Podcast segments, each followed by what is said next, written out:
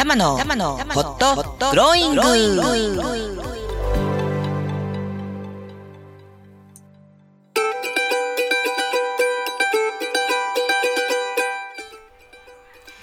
皆様今日も明るく楽しく元気よくこの時間をお迎えでいらっしゃいますか？今週もホットグローイングの時間がやってまいりました。パーソナリティの橋本玉木たまちゃんです。さあ今週も元気にスタートしてまいりましょうこの番組ホットグローイングは人生を思うがまんまに生きていくための転ばぬ先の杖として心が元気になったり意欲が湧いてきたり時に心が熱くホットに時に心がホッとするようなそんなちょっとしたヒントや情報トークを提供する番組です。今日はですねいや何と言っても日本の国が動きましたので、えー、まあもう世界も注目している人事なんてね、えー、今状態じゃないですか、えー、ですからホットにですね、えーまあ、政治の話ではなくてまあおそらくはこのままあ菅さんが日本の第99代、えー、内閣総理大臣になっていくでありましょうから、えー、彼が声高らかに発しました次女共助公助に関して今日はつらつらと104回目の一人語りをしていこうと考えております。まあ、聞き慣れた言葉でしょうか？皆さんにとっては？それとも聞き慣れない言葉でしょうか？次女、共助、公助。まあ、これ防災とかね、福祉の世界ではよく使われている言葉なんですけれども、実際には、えー、菅さんが初めて語ったわけではありません、政治の世界でもね。まあ、そこら辺のことも含めて、えー、っと我々がその自助共助公助というものとどう向き合うのかというかを少し考えていきたいなと思っております。で、えー、今日も多摩スタジオからお届けしておりますので、えー、また生活雑音等々のアクシデントが起こるやもしれません、えー、その点は毎度毎度で大変恐縮ですがそれもご愛嬌の一つとしてどうかお許しください。この番組は人生思うがまんまに生きるをテーマに人生の応援番組をお届けする一木コンサルタント玉ラジオ新宿スタジオからお送りしています。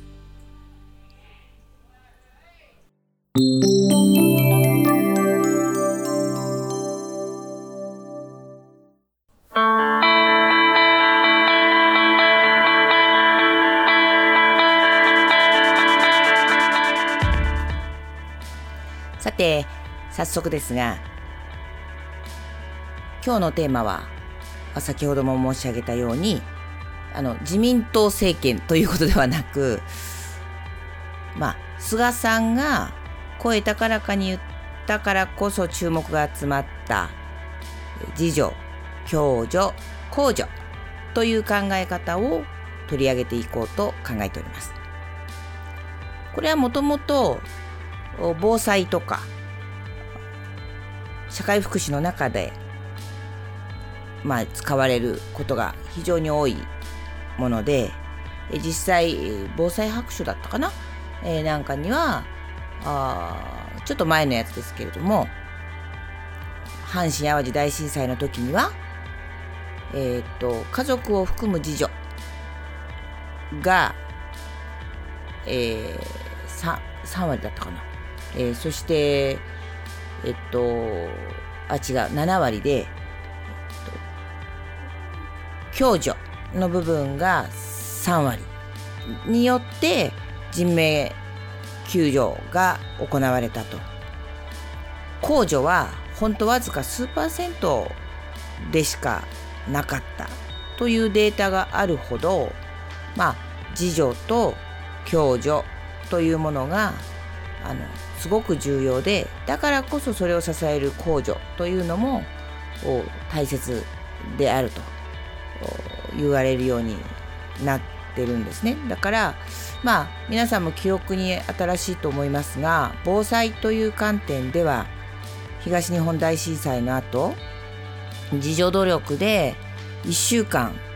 えー、当初は23日と言われてたのが1週間は自助によって生き延びられる備蓄をしろと。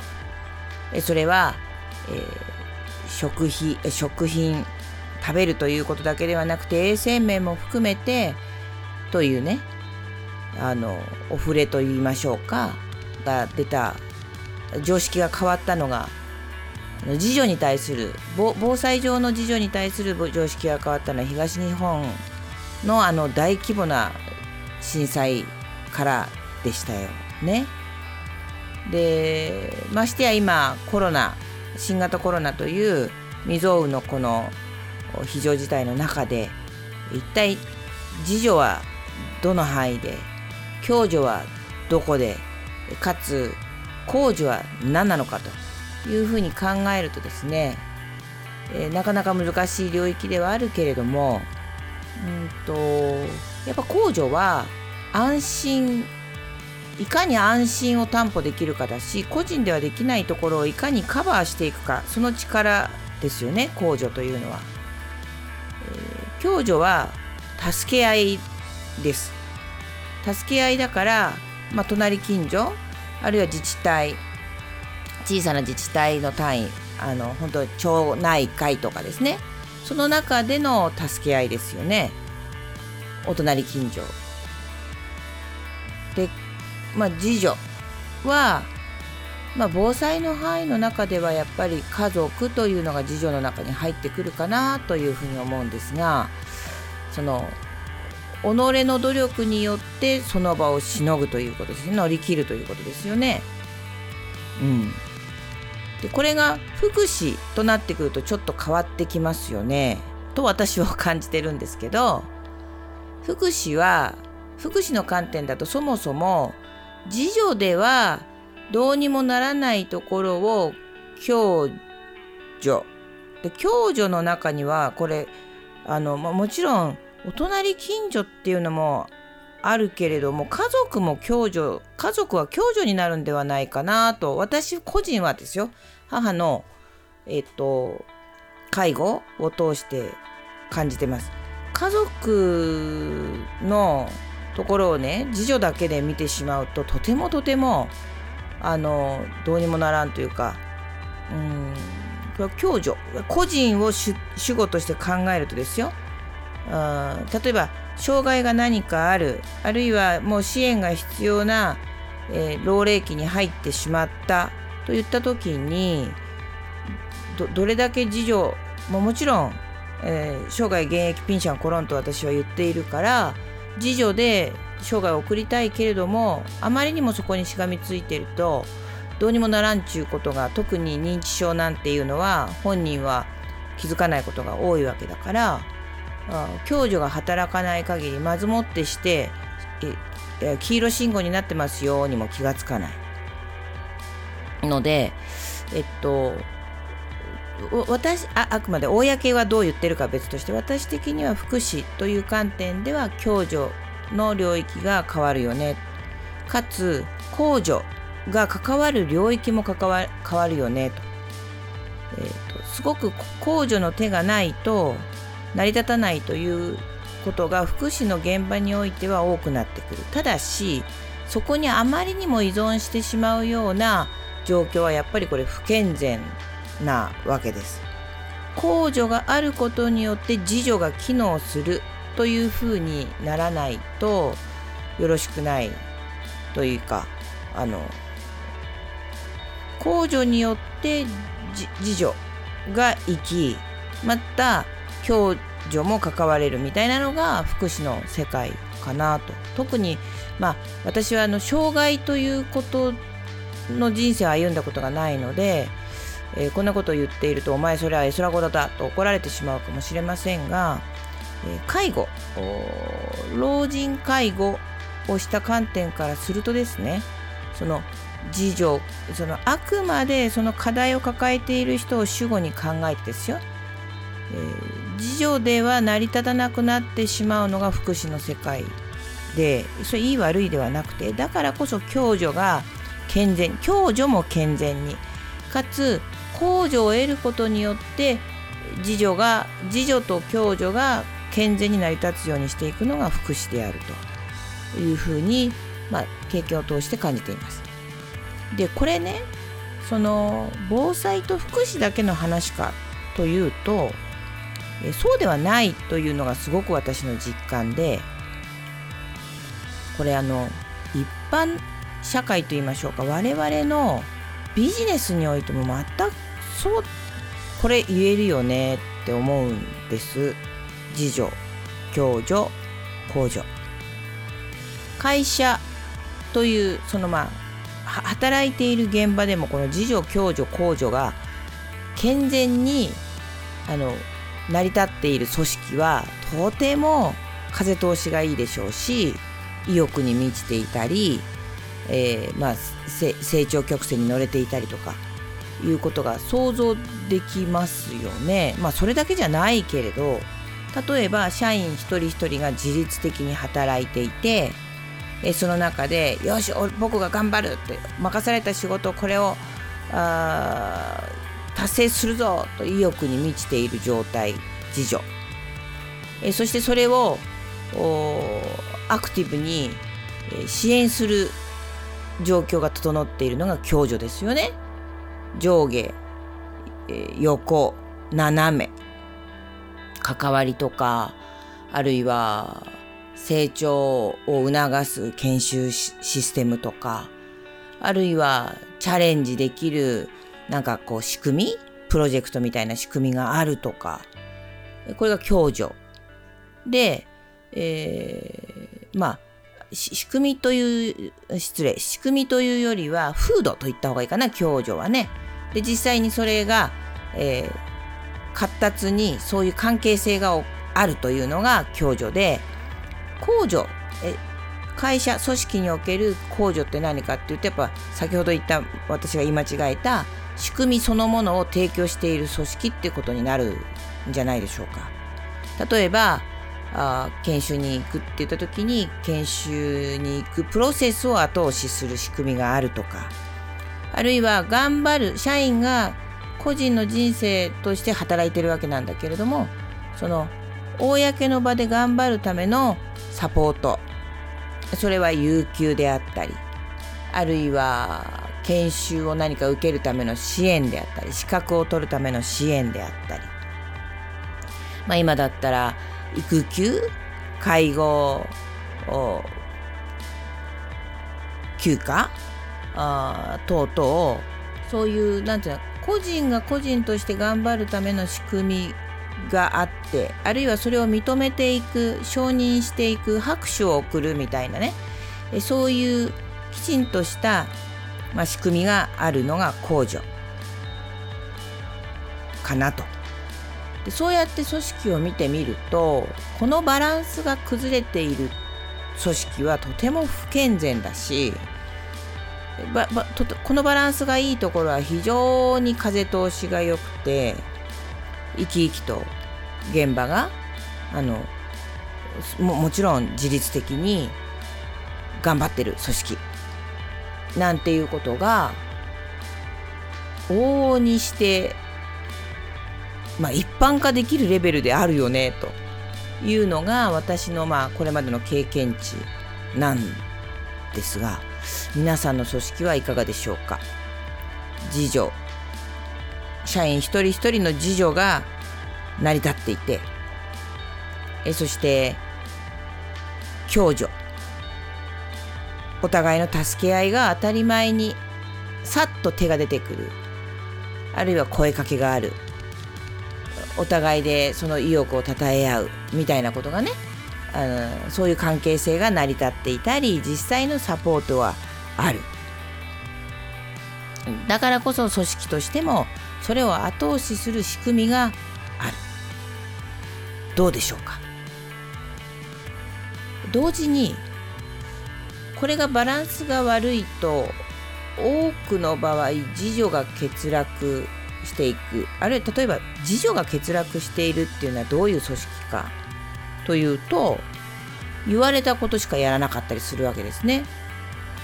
あるいはえー、オーダーばかりが出てきてああしてくれこうしてくれと。でああしてくれこうしてくれに答えても満足しない。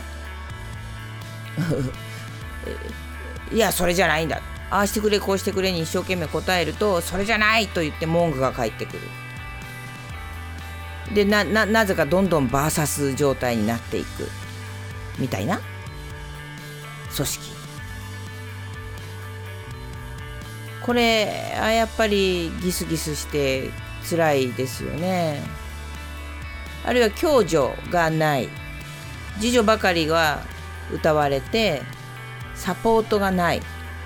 助け合う。精神みたいなものが欠落しているとなんかやっぱこう関わりが生まれませんから、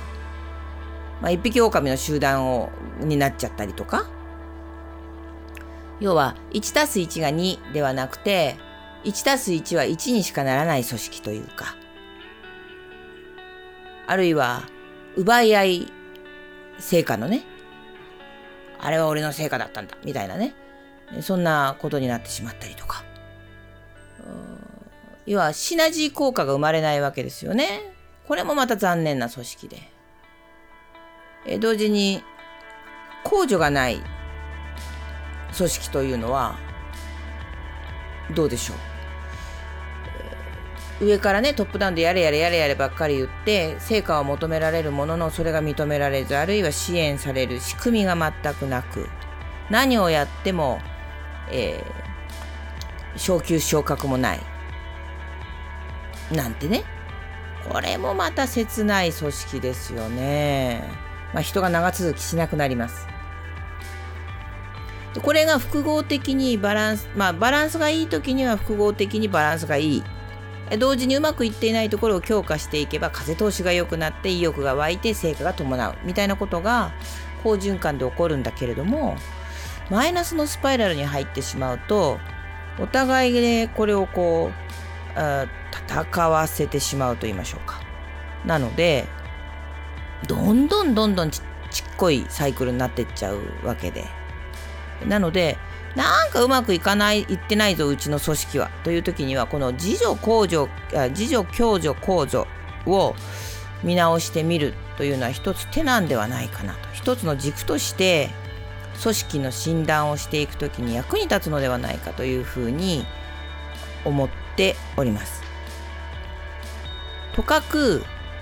まあ、働く時の条件みたいにしてみるとね、控除がいかに整っているのかなんていうところだけがフォーカスされてしまうことがあるんだけれども決してここだけが素晴らしければいい会社かと言ったら私はそうではないと思うんですよ。もちろん控除があって共助が当たり前に生き交いだからこそ社員一人一人が自助を良しとして己の力を存分に発揮しようとできる状況。もちろん総社員がいてくれるための控除を組織は最大限に発揮していく努力はしなくちゃいけないんだけどもそこがですね依存的にお互いがなってしまうと依存し依存される。依存させてしまう何か要素があると不健全さが気づかないうちに助長されるなんていうことがあります。なので基本的にですねこのそそれを健全にしていくための一つの大切な軸は承認のシステムだと私は考えていましてえ承認ということは、えー、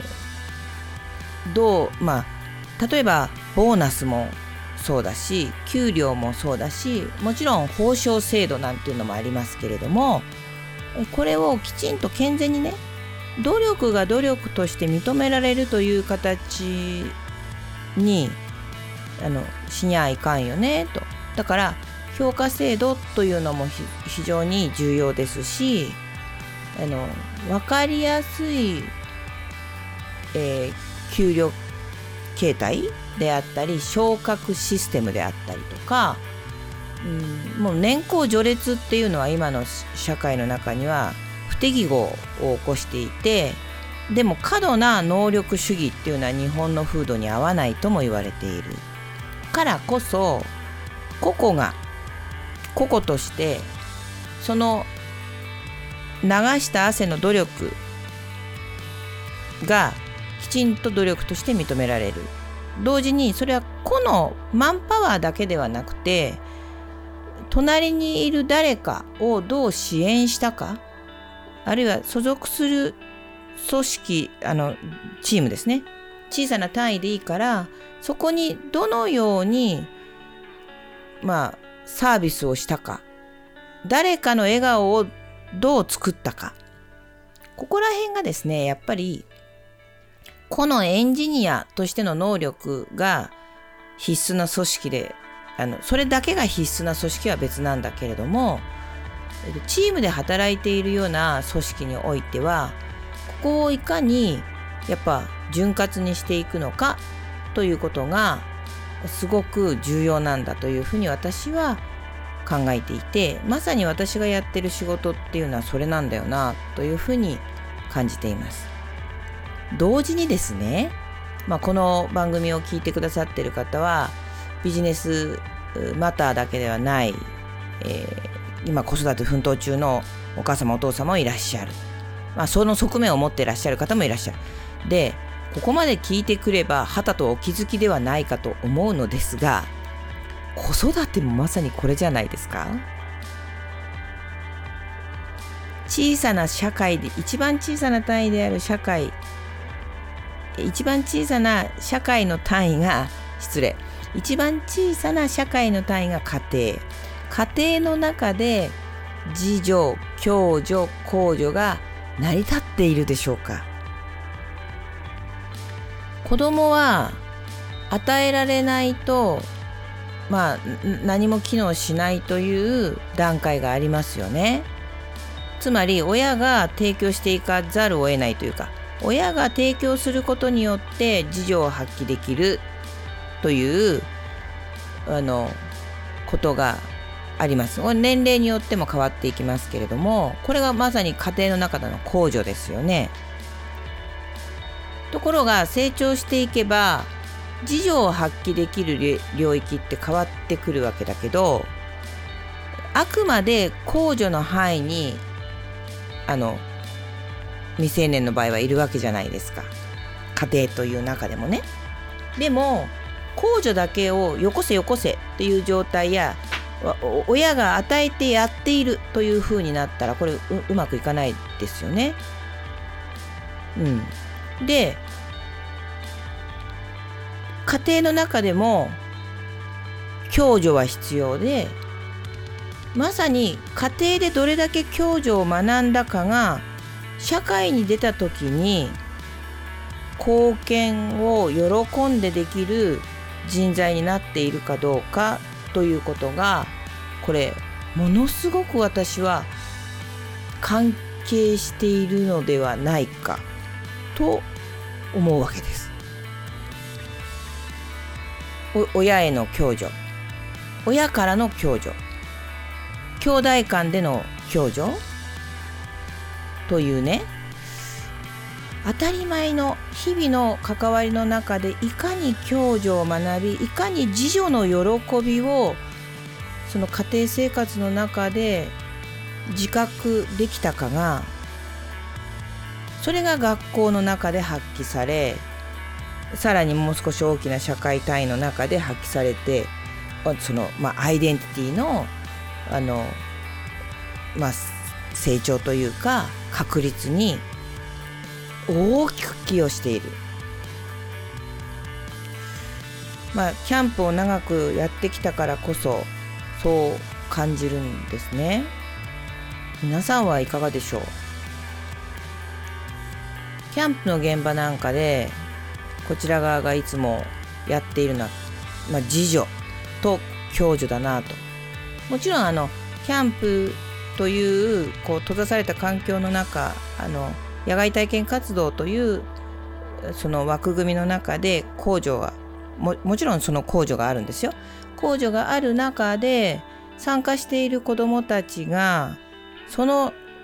能力を存分に発揮していく自助を発揮して、えー、その時の課題を解決したり、結果を作っていくっていうことに邁進するわけですけど邁進できる状況を我々は、まあ、作っていてそれを人の関わりの中で起こそうとしている。だから、えーと、子供2人に1人ぐらいのボランティアとしてアシスタントに入っていただくわけですけれどもこれがまさに共助。で仕組みとしては公助なんだけど関わりとしては共助があってでその投げかけや関わりの中で子ども同士の共助が生まれ一人ではできないようなことも達成していくそしてその己の力を実感して認めあるいは手を貸してくれた仲間の力を認めみたいなことがあるわけですよね。つまり集団生活という中でしか自助も共助もまあそして公助の価値も感じられないわけで。集団生活があるからこそ公助の必要性ありがたさ共助の必要性とありがたさそして己の存在己という存在の大きさやまあ課題やあそして誰かが喜んでくれたこと要はつまり自分が享受したことによって返ってきた素直なありがとうによって喜びを得るみたいなね。でここれこのことがやっぱり一番端を発しているのはどこかというと家庭であり。これを幼い頃から存分に実感できなくて社会に出てきてしまったりするとやっぱりそれは何かしらの課題を発生する人材になってしまい社会の中で苦労するみたいなことが起こるよね。でそれだけではもちろんないけれどやっぱり子は子としてその能力を発揮したいわけでしてほしいわけで社会としても。その最もなベースはどこで育てられるかというとやっぱり家庭だよなというふうに思うわけです。同時に、えー、成長とともに家庭の場が学校に移り学校の中での関わりに移りみたいなね、えー、だからこそ今孤言奮闘して働いているその、まあ、社会を支えている我々が一体どこにいるのか大切な部下やまあ、仲間がどんな状態かというねそこに目をやっていけたらなと思うんです。共助。ここに喜びを得られるようになりたいもんですよね。ということであっという間でした。本日の一人語りはここまで。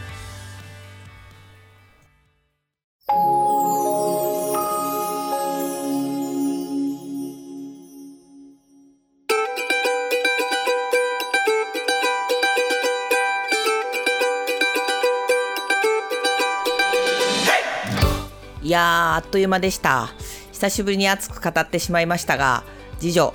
共助公助皆さんはどんな風に受け止めましたか？あの決してですねあの菅さん大ファンとか、えー、自民党万歳とかあそういうわけではないんです。えただ私が日頃考えていたことがものすごいフィットしたもんですからあこれはもう語らにあいかんというとこに火がついたというだけなんですけれど。で本当実感しているのは喜んで共助ができる人材を、まあ、いかに育てていきそして、えー、自分の自助をいかんなく発揮していることへの喜びを日々感じられる毎日を送ってほしいなっていうことなんですよね。あのこれは、えーと、福祉とか防災の観点の使い方とは全く違いますけど、うん、ぜひねえー、こんな時代だからこそそんな毎日を送っていきたいなと思います。ということであなたの素敵な人生にいってらっしゃい。